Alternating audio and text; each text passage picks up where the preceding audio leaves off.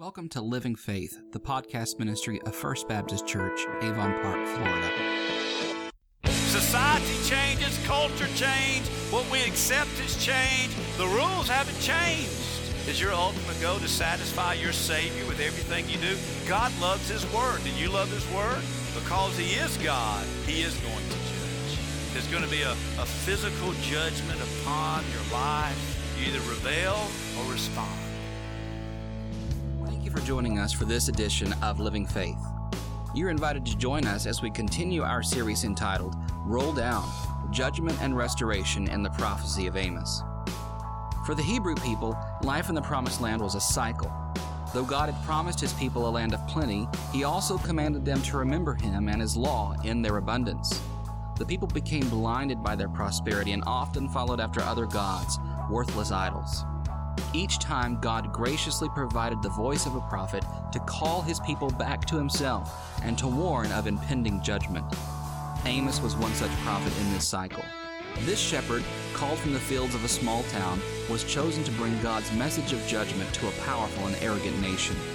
A message so very relevant to New Testament believers who are part of Israel's faithful remnant through Jesus Christ. So get your Bible and pen ready, and let's listen in as Pastor John Beck leads us through the book of Amos. Take your Bible, if you will, and let's find that Old Testament book that we have enjoyed studying these last several weeks, the book of Amos. If you're visiting with us, it is a small book in the Old Testament, and everybody else is just turning to their table of contents to find it, so you go there as well. It is a small book uh, to locate. Amos chapter 8. We'll look at the whole chapter today. We're on the fourth vision. We got, uh, if you think about where we've been, it's a book about judgment. And so, modern world would say that you cannot preach eight straight weeks on judgment. Nobody wants to hear judgment. Nobody will come back. It's not politically correct. Well, guess what? Y'all keep coming back, don't you? We've listened to Amos proclaim to the nation of Israel that judgment is coming. There's no, there's no way around it. He preached three sermons. He began to share visions, and he's on the fourth vision today, and the last vision will conclude with a promise of restoration. We know that in the Old Testament, that restoration was a promise that there would always be a remnant of the nation of Israel. But we also know that in the New Testament, that has been fulfilled, and that remnant is through the Lord Jesus Christ and what we have today, the church. So you find Amos chapter 8 as you're turning there and we think about judgment. I, as we plan our services each week, um, we plan these services knowing uh, where we're headed. And we sang today, Oh, worship the King, oh, worship the King, all glorious above, and gratefully sing of his wonderful love. Our shield and defender, the Ancient of Days, pavilion and splendor and girded with praise. Aren't you glad that we have a, a righteous king that we can worship like that? Well, I want to ask you to think about something. He's on his throne today. Do you know that? He's always been on his throne. And uh, thank you, Eric and choir, that we are able to in the midst of the world that we live in and so many things that happen, all we can do is just bow our knee to this God of all creation and glory and worship and adore Him. And so, as we look at the book of Amos and we look at the uh, just the impending judgment, sometimes as we look into our world today and we wonder where the world has gone, it's, it's gone to where it's always gone. I was trying to calculate in my mind today. I'm not a mathematician, but it, it didn't take me too long to, to figure out what 2015, the year we are in, and add 700 and something years to that when Amos was written. So for 2,715 years, guess what we've done? We've taken the Word of God and done with it what we've wanted to. And we, we and I say that because I think sometimes we think it's just gotten bad today and we look around in our wonderful country and we see the way things are going and we think, oh my goodness, God must have been on vacation. God's on a sabbatical. No, it's not on a sabbatical. He's on his throne, he's always been there. But with him on that throne, I want you to consider something. Because he is God, he is going to judge. And so as we look at Amos chapter 8, I want us to think about this. When is enough enough? When do we just realize that we can only wander so far from the truth of God and His Word? When is enough enough? The nation of Israel, for year after year after year, as you read the Old Testament, they would have seasons of prosperity and then they would be judged. There would be seasons of obedience and then they would be judged. And God is looking in Amos chapter 8 to the northern kingdom and He's saying through the prophet Amos, when is enough enough? Amos chapter 8, verse 1. This is what the Lord showed me. And again, this is uh, one of the visions, the four visions that Amos has in this book. This is what the Lord showed me a basket of summer fruit. That ought to be something we can relate to with the citrus and the agricultural world that we live in. So there's a, a vision of, a, of a, a basket of summer fruit. And he said, Amos, what do you see? And I said, A basket of summer fruit. Then the Lord said to me, The end has come upon my people Israel, and I will never again pass by them. Just chew on that just for a moment. His people of the northern kingdom said, I will never pass by you again. The song to the temple shall be wailings in that day, declares the Lord God. So many dead bodies they are thrown everywhere. Silence. Hear this. You who trample on the needy and bring the poor of the land to an end, saying, When will the new moon be over that we may sell grain, and the Sabbath that we may offer wheat for sale, and that we may make the ephah small and the shekel great, and deal deceitfully with false balances. And you could see them using the, the Sabbath festivals and their offerings, and they were using them dishonestly and deceitfully. And the, the strange thing about it is they were so far away from the things of God that they were celebrating the new moon coming so that they could live this life of debauchery. That we may buy the poor for silver and the needy a pair of sandals and sell the chaff as wheat. Verse 7 The Lord has sworn by the pride of Jacob, surely I will never forget any of their deeds. Shall not the land tremble on this account? and everyone mourn who dwells in it, and all of it rise like the Nile, and be tossed about and sink again like the Nile of Egypt. And on that day declares the Lord, I will make the sun go down at noon and darken the earth in broad daylight. I will turn your feast into mourning and your songs into lamentation. I will bring sackcloth on every waist and baldness on every head. I will make it like the morning for, for an only son, and the end of it like a bitter day. Behold, the days are coming, declares the Lord, when I will send a famine on the land, not a famine of bread, nor a thirst of water. Notice what this famine is but of hearing the words of the Lord. They shall wander from sea to sea and from north to east. They shall run to and fro, and they will be running to and fro to seek the word of the Lord, but they will not find it. And that day, the, the lovely virgins and the young men shall faint for thirst.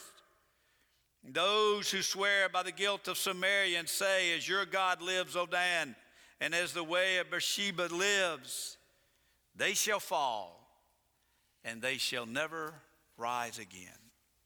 Let's pray. Lord, we thank you for your throne of glory and majesty and splendor. We thank you for your righteousness, your holiness, your goodness, your mercy, your grace, your power, your wisdom. We thank you for the truth that you've given us is that plumb line and his judgment is pending. Just as you warned the nation of Israel, Lord, I pray our hearts are right before we leave here today. Lord, I pray that we stop playing games with you and we get real and know that judgment is coming. We pray this in the wonderful, glorious name of Jesus Christ. Amen. Well, judgment. The judgment of God who's on his throne. And I, I keep saying this, and this drives me in my ministry. When Jesus Christ ascended to the right hand of the Father, the next great event that will happen in redemptive history, the next thing we need to look for, it's not signs of the skies. It's not the fulfilling of, of all the secret things. I, I tell people, quit looking for the secret things, okay? Look for the obvious. I'm going to tell you the next, write this down. You heard this from John the Baptist today.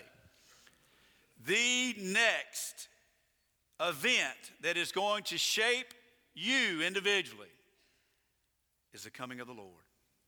That's it. Because we're, we're after we're living after the cross. That's the great news. We have the Holy Spirit abiding within us. We've got the Word of God. We've got everything that we need. Just as if Amos was prophesying to us here today, the next thing that is going to happen is the day of the Lord. But until that day arrives, the gospel is proclaimed and it must be received. Because I'm going to tell you that judgment is coming. Notice verses 1 and 3. As we look at the day of Amos, I think it's great to apply that to our day here today. Amos was looking into a people that were prosperous. You may look around and, and, and look at our life and you'd say, well, what, what, Judgment is coming. What do you mean? I'm doing fine. So I don't do things like I ought to. And so maybe not everything's right, but I'm happy and I look around. I'm in this nice place. I got my clothes on for church. Everything's going great. Nothing's bad. I, I think I kind of went through a season of that. Uh, and when I was living in rebellion, you know, you kind of test the waters and you feel like if, if they, you know, well, I, I know I'm doing wrong, but it's okay. I'm, I'm still all right. God must be blessing it. I'm going to tell you Point one judgment is closer than you think. Now, you know, I'm not a farmer. You remember the first week here, I called a grove an orchard? Y'all remember that? That's one of those things you got to know your people. I, I, I, did. I was talking about an, an orange orchard. You know how many emails I got? I get more emails about that stuff than all the great sermons we proclaim in the pulpit up here. I can tell you that. But I do know this. There's a lot of things we see right here, but I'm going to tell you the judgment of God is closer than you think it is. If you think about the summer harvest, it was the last harvest. That's point one. So it's the end. The summer harvest is there. Amos was pleading with the nation of Israel that was prosperous and living a great life, they thought. And he said, The summer harvest is amongst us. They knew what that meant. It's over, the season's over. But I tell you something else I began to think about as I looked at that, and a, commentator uh, rightly pointed out. Have you ever noticed that sometimes you, you, you even say in your own kitchen, we better eat that, it's not going to last tomorrow? You ever done that? It's right, but it, it, it, can't take any more. And it's kind of funny because uh, guys do this. We like to smell food. You ever notice that? Women would just kind of look at food and say, I know that's been in there too long. What do we do? I believe it's all right. You put that thing in the microwave, it'll be all right. As long as it doesn't smell like it's right. You know, we do. For all the women that are sitting there going, Do y'all do that? Yes, we do. God is saying, You might not have tomorrow. You look at that produce, and it's as ripe as it's going to get. And guess what happens? After it hits the height of its ripeness, guess what begins to happen? Rottenness. And God is saying, He said to Amos, to the Old Testament Israelites, and I believe He's saying to us here today, it's closer than you think. I that I look at the gospel. I, uh, you know, there are days when you preach, you want to lock the back doors. You can't do that now. It'd probably be some type of hazard. You want to lock the back doors, cut the air off, and then preach on hell for about an hour. And you want to give an invitation over and over and over. Why? Because you don't know what's going to happen when you walk out those doors. And then I realized as a young preacher, if they're going to come to me and I've got to manipulate them, guess what? They're just coming to me, and I've manipulated them. So I realized a long time ago what I need to do is preach the gospel like I believe it and know that God's got to work in their hearts. So I'm going to ask you if you don't know Jesus Christ as your Lord and Savior, the Lord may be saying enough is enough. And judgment is a lot closer than you think. Just as that summer produce, Amos said, It's closer than you think. Notice that they were saying that what Amos is saying, they, they were singing in the temple, but he says, you know what? There's going to be wailing in that city. Secondly, we think about the judgment of God on the nation of Israel, and this was so ironic about it. If you remember, as we've gone through the entire book of Amos, Amos is saying, Judgment is coming because of these things you are doing. And so isn't it amazing that when your heart gets right, your life is right? Now, you could, you could toy around how to say that, that actions speak louder than words, but I always like to be careful saying that because you can live a good moral life, but it's only the gospel that saves. So words are very important. If you know what I mean? Words are important for our salvation. We have to hear the word of God to be saved. Just a good moral person will not go to heaven. But the idea is that judgment is a lot closer than you think it is. And, and then, secondly, our life reveals who we are. I got a call this week. My grandmother is passing. I knew I had some obligations this weekend with a wedding, so I knew that there was nothing I could really do. And so Sharon and I decided, pray for me, pray for my dad especially. He's struggling, and I don't know where he is spiritually. It's my dad's mom. She's 99. I'm like, Dear Lord Jesus, don't let me live to be 99. Sharon's praying, Dear Lord Jesus, don't let him live to be 99. And I don't get to ride up and visit on a weekly basis like I could, but I've been faithful visiting with her. And I think every time, it's amazing every time. She doesn't know who I, well, I will say this the, the, the joke around the office is not really a joke. I make everything a joke. The only name she remembers is John. And so Judy said yesterday, maybe she's waiting on John to say goodbye. It could be. Every time I go, I say goodbye to her. Every time I talk to her, she doesn't know who, you know, she, she knows John. She fades in and out. And, and, but every, here's the major thing about her.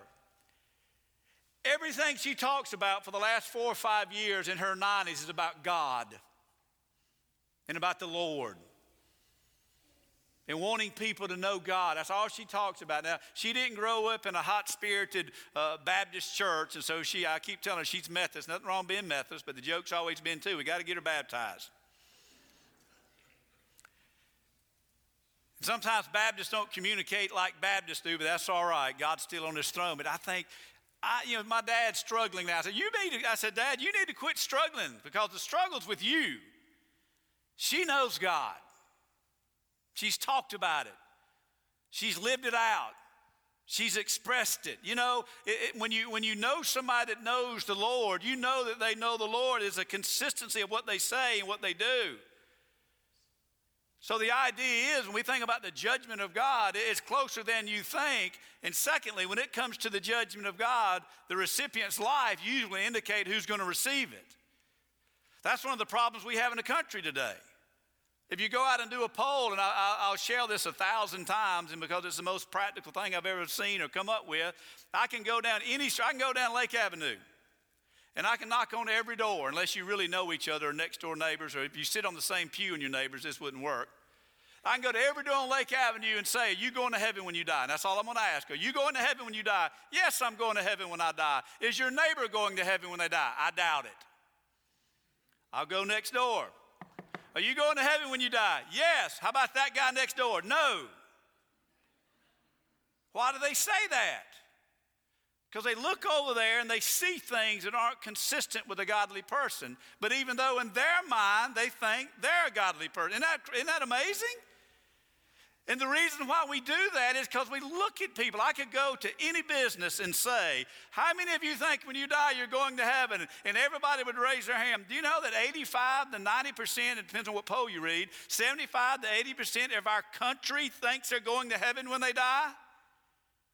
I don't want to be a pessimist, but let me tell you something 90% of our country is not going to heaven when they die. Why is that? We wouldn't be arguing over the things we're arguing about as a country. I mean, really? Think about it. This is what Amos is saying. The reason the judgment of God is coming is your worship's not right and you don't treat people right. That's all he said. Love God, love others. Do you love God? With all your heart, soul, strength, and mind? Do you love the things that God loves? I mean, I could make a list if you need me to. I don't mind giving you a preacher list. God loves the lordship of Jesus Christ. Do you have Jesus Christ as Lord of your life? Is your ultimate goal to satisfy your Savior with everything you do? God loves His Word. Do you love His Word? I read an article this week. By the way, preachers, we, ne- we haven't arrived yet, amen? I read an article yesterday that was more convicting than anything I've read in a long time. It said 54% of believers that took this poll say the first thing they look at every day is their smartphone. I read that out loud, and Sharon looked at me and I said, Guilty as charged. First thing I do when I wake up, alarm goes off, I'll swipe it because I have on my phone. The next thing I do is, oh, what's happening in the world today? Here's what the article said. First thing you ought to want to look at every day is the Word of God. That was convicting to me. Now, I'm saying this because guess what we live in? You know more about Facebook than the Holy Book. Oh, that was original. Somebody write that down. really? Is that not true? And I know it's like, well, you know, you know, I watch TV more than I read the Bible or stuff. I mean, we, we can say a lot of that. But here's the point. What do you what do we gravitate toward? Do we love the things of God? Do we fit church in when we have time? Do we fit the activities of living out the Christian life when we have time? Are we trying to find time to read the Word of God? Are we trying to find time to pray? If I just had more money, I would tithe. And I think God is saying enough is enough. Your life is an indication of who you love. I did a wedding yesterday. I love weddings. I love the looks on the groom when the bride walks out. Isn't that incredible? Y'all don't get to see the view I have. But guys, you remember that? I remember. I always think about it when Sharon came out, I was crying. When Sharon was come out, she was crying, but I think we were crying for different reasons.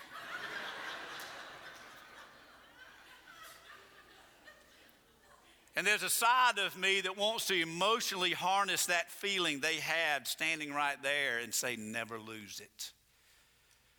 Because I don't believe you have to lose that love. Amen? When you meet Jesus Christ and understood that He forgave you for your sins, you love Him. And the guy that wrote that article, John Piper, the guy, the guy that wrote that article about the getting, look, checking, what do you check when you first get up? He said, the first thing I want to check when I get up, the older I get, it gets better and better or, or worse and worse. But the first thing I want to check every day when I get up is my salvation. He's Baptist. He knows he's not going to lose it. I want to rest in my salvation because I know the devil's perched by my face every morning when I wake up. That's pretty good stuff, isn't it? How's your life? Is it consistent with a godly, Christ following life? The, the, the, nation of Israel was nowhere close. It's closer than you think. And our life will reveal why it's coming. Third, number verse 7 the lord has sworn i like that the lord has sworn by the prophet by the pride of jacob this is what it says because of your pride this is what's going to happen what he's saying is, I've already said it. You can look at it this way. Uh, uh, Matt alluded to this about the commandments of God. Third, the rules haven't changed. Society changes, culture change, what we accept has changed, but judgment is closer than you think. And we're being judged by the way we live our life. Third, the rules haven't changed. Deuteronomy chapter 11, write that down. I'm not going to read it for lack of time. Deuteronomy chapter 11, 13 through 28. Just write that down. Deuteronomy 11, 13 through 28. It's a, it's a replay of the law before they go into the promised land. I read it several weeks ago. If you obey me, I'll bless you. If you obey me, you'll take the land. If you obey me, you will be prosperous. If you obey me, I will be with you. If you do not obey me, you will not take the land. If you do not obey me, I will judge you. If you do not obey me, I will take my presence from you. God says the rules haven't changed. That's been around forever. You know what, if you think about it? when it comes down to it, our greatest desire should be for the blessing of God on our life. And you look at that word in the Hebrew, the blessingness of God upon our life literally means his presence on us. And, and the, the blessing of God on our life is, is basically this his hand upon us. Philippians talks about the peace that surpasses all understanding. It will guard your hearts. I think that's what that's talking about. The peace is that presence of God on our life. You know what our greatest desire ought to be? That no matter what we're doing or how we're doing it, we know we've got the hand of God on our life. We don't have an uneasy or a restlessness when it comes to the things of God. We know that we have His hand is upon us and we have that peace. God says, I'll give you that peace if you just love me and follow after me and obey me. But the second we turn, his hand is gone. We know that. How many have lived that out? Amen. You can raise your hands. The peace that passes all understanding. The Lord is so faithful. He said, just listen to what I ask you to do. Matthew 7 13, write this down, New Testament context. Broad is the way that leads to what? Huh. Imagine that. Destruction. Has that changed since Jesus' time? Broad is the way that leads to destruction. Many will find it. Narrow is the way that leads to what? Life, and there are few that enter by in. That hasn't changed. It's not rocket scientists. I'm not a rocket scientist. It's not rocket science. It's not difficult. If we do what the world is doing, we'll be in a big crowd and everybody will be doing it and everybody will root us on and we'll take an opinion poll and whatever you think you need to do, you do it. Everybody needs to be happy. Enter in. But guess what's waiting for us at the end of that road? Hell, death, damnation, and destruction. We looked at that a few weeks ago. How's that for political correctness? And the devil, Lord, the devil has a wide way that says, man, this is like, in my, it's like me. It's a buffet bar with all the pizza and ice cream you can eat. Well, they, man, what a blessing. Until about two hours later. Every afternoon at two o'clock, I'm going on a diet. Isn't that Satan? Come on in. Everybody's, everybody's enjoying it. It's, it's, popular, it's great, it's fun, it's entertaining. And the devil is snickering because he knows what the end is going to look like your destruction. This is what Satan's saying I'm going to hell forever. I want others to join me. Do you not know that Satan understands what his end is? And here's Christ with truth. I think he's standing by that with outstretched arms with nails in his hand. He goes, Here, Here's truth. Not a lot of buzzes, not a lot of whistles, not a big crowd, but it leads to life. And if you enter by me, you'll have life. This is what Satan says have it your way, do what you want to do. It's great, but he knows your end is the goal. Jesus says it's not going to be easy. The world's going to be against you. You won't be popular, as popular as you once were in the world's eyes. You won't have everything the world says you need to have, but what you'll have is my hand upon your life. You'll have that peace, you'll have that abundance, and you'll live forever. Gosh, isn't that true? And that's what, that's what Amos is saying. The, the rules haven't changed. He's sworn by the pride of Jacob.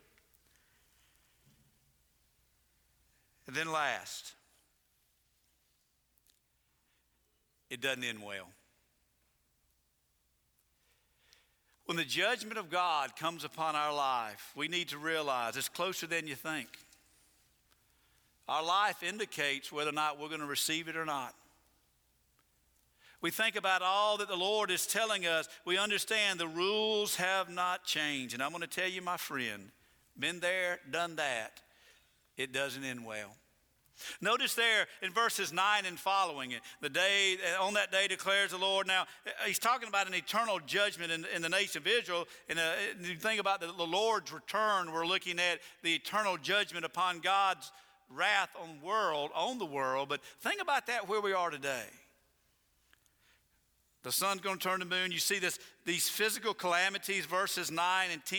And I thought about that all week. There's two types of judgment here. As we think about the end is near and it's not going to end well, there's a physical judgment where things are going on. And this is what I thought about God's trying to get your attention.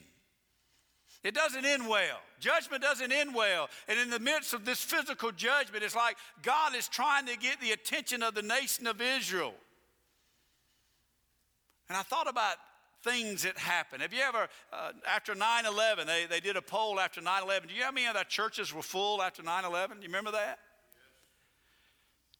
They said about two months later, it's right back to where it was. See, sometimes calamity and things like that happen. You remember the previous messages? He said judgment is going to come, and when it comes, there's going to be wailing and gnashing. It's going to be too late. But I think God, in His patience, does allow things to happen. I think about our country. Great example could be our country. We're not who we used to be. And the gravest danger that we have is that we think we are. And he sends things upon us and allows judgment to come upon us physically because I believe there's two ways we can respond to it. We cry out and ask for forgiveness. It's not really a phrase, or we curse out and we get mad at God. Isn't that true? If you ever had been living? I've been living in sin before. Lived a season of rebellion and things begin to happen in you. And there's two things that happen. Things begin to happen. I, I kind of curse out. Well, why did this have to happen to me? I don't care if it's going to happen. I'm still going to keep going. And, and, and, I love the way backslidden people try to be spiritual about things. God's not going to put too much on a plate you can't handle, which is not nowhere in the Bible. Please do not write a card to somebody and put that in quotation marks. It's not a scripture verse. Neither is ashes and ashes and dust to dust, but that's another story and online. That's one of my funny pastor stories I'll tell you later. All things happen for a reason. Yeah, the reason is you're making stupid choices. That's why they're happening to you. I lived a rebellious life for many years, I'm embarrassed to say, and through that life, things began to happen. And I, and I just like cursed out. I didn't care. Who cares? It's just fun. Isn't this fun? It's just make a great story down the road. And all along, God allowed it continue to judgment, the judgment, the judgment. But one day, praise Him, guess what I did? I cried out, Father, forgive me.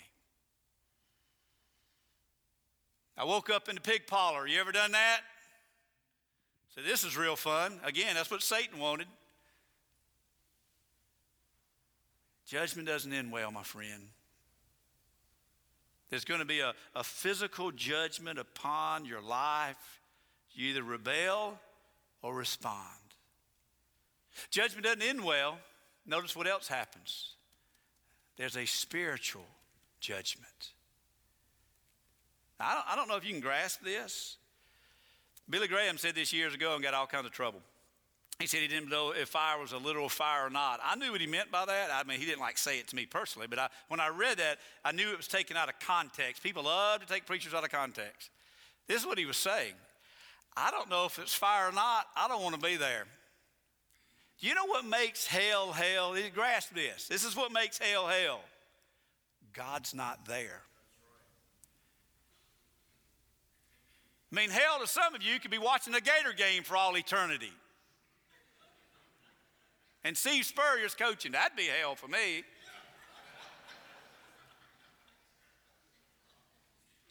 So I said, Well, fire doesn't bother me. I won't get thirsty. I won't. Listen, my friend, hell is God out of there. Do you know even a lost, the lostest of lost lives in a world where we have God's grace upon humanity. It may not be salvific, but we have God's grace. We still have the blessings of God. Uh, when I wake up and see the sun come up, that's a blessing of God. It shows me God is still on his throne. A lost person gets to enjoy flowers and bunny rabbits and sunrises. In hell, there's none of that.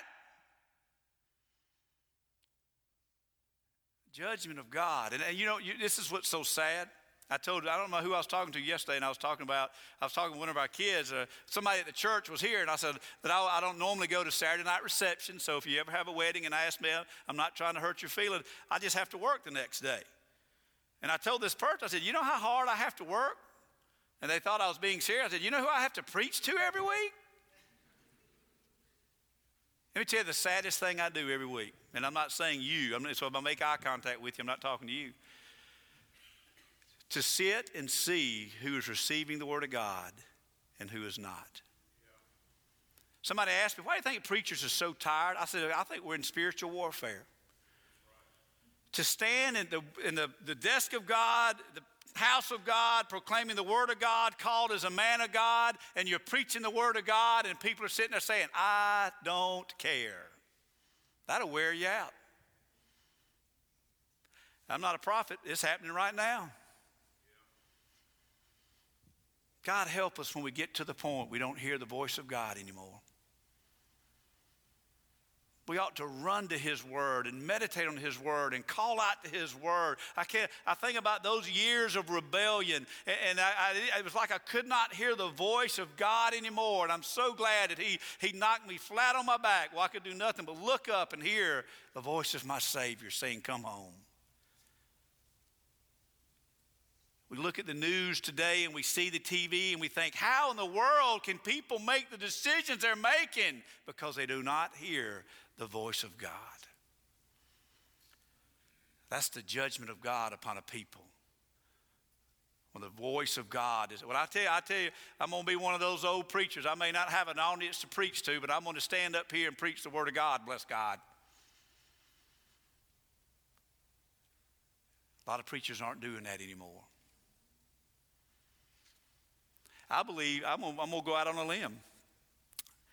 I think we're going to have seasons of revival. There's always going to be seasons of revival. I think the day, and I'm involved with leadership in our Southern Baptist Convention. I think the day of the large churches dominating communities is over. Unless something changes. Some of the biggest churches in our country right now, you'd have to really listen to find the gospel proclaimed or the Word of God proclaimed. That's not the Word of God. You know how bad it is when I hear somebody say, Well, I just don't get anything out of it. Well, are they preaching the Word of God? Yes, that's a you problem, not a they problem. I'll be honest with you, I'm going to be very transparent here. I struggle with my humor. Because I said, what if I didn't use humor? How many people would come back? What if I didn't say anything funny? Would anybody care to hear the word of God? Or we just go to we find somebody else that would make us laugh? You see why I struggle with that? I'm not trying to be funny, it just kind of comes out. Jonathan Edwards never looked up and read verbatim every sermon he preached.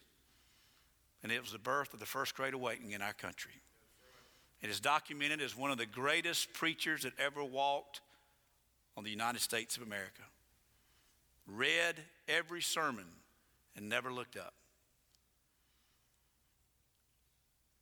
If you're, going, if you're not going to, I'm going to get on my little soapbox now. If you don't go to Sunday school because you just don't get anything out of it, you need to, cut, you need to get right before we have communion. If you don't come to church, if you're visiting with us, I'm glad you're visiting with us. If you don't go to church anywhere because you don't get anything out of it, I want you to get right before we have communion. Because you're either lost or God's judging you. In both cases, God's judging you. My prayer for our country and for our people is hear the voice of God. In that day, the lovely virgins and young men shall faint for thirst. What a picture of that. They swear by their guilt of Samaria and their gods that supposedly lived in Dan. And they shall fall and never rise again. I'm going to pray in just a moment. We're not going to give a, physical invitation, we're going to go right into our, our communion.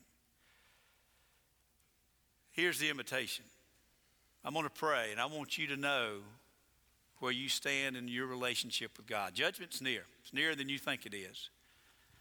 And it's going to be real and decisive, and, and God is looking at the, the every detail of your heart. It's the way that you're living your life that that judgment is going to be based upon. And God's rules have not changed. And it, I'm going to tell you right now, it's not going to end well unless you get right. And all week I was thinking about how does Amos 8 and the Lord's Supper fit in? Pretty good. We don't have to stand under the judgment of God because of the blood of Calvary. I was a believer, but I was facing the discipline of God upon my life. It wasn't necessarily the judgment, more the discipline. But when I got right, it went from discipline to blessing. Judgment's nearer than you think it is. I want you to do something about it. Right now, every head bow, every eye closed. Lord, we thank you for the gospel of Jesus Christ that gives us life. I thank you as we think about the nation of Israel receiving that judgment, that today we can come and celebrate the cross of Calvary and the, the shed blood for our sin and the gift of eternal life and abundant life beginning today. Thank you, Jesus, for the cross. And I pray right now, Lord, if there's anyone here today that's wrestling with that decision, if there's anyone here that has been saying no to the gospel, that today would be the day that they would open up their heart in repentance and faith and deny thyself, repent of their sin, and place their faith in you. Lord, I thank you for the upper room that day. I thank you for the cross. I thank you for your body and for your blood. In Jesus' name we pray. That's all for this edition of Living Faith. Listen in every week for more from the preaching and teaching ministry of First Baptist Church of Avon Park, Florida. You don't want to miss any of our current Sunday morning sermon series, Roll Down Judgment and Restoration in the Prophecy of Amos. Our senior pastor, John Beck, will be walking us through that important Old Testament book for the coming months. For more information about First Baptist Church of Avon Park, just go to fbcap.net. You can find us on Facebook by simply searching for First Baptist Church, Avon Park, Florida. You can also follow us on Twitter at twitter.com forward slash FBC Avon Park. First Baptist Church is located at 100 North Lake Avenue in Avon Park, Florida. Our Sunday service begins at 1045. You can find all this information and more at fbcap.net. Thanks for joining us. We'll see you again next time on Living Faith.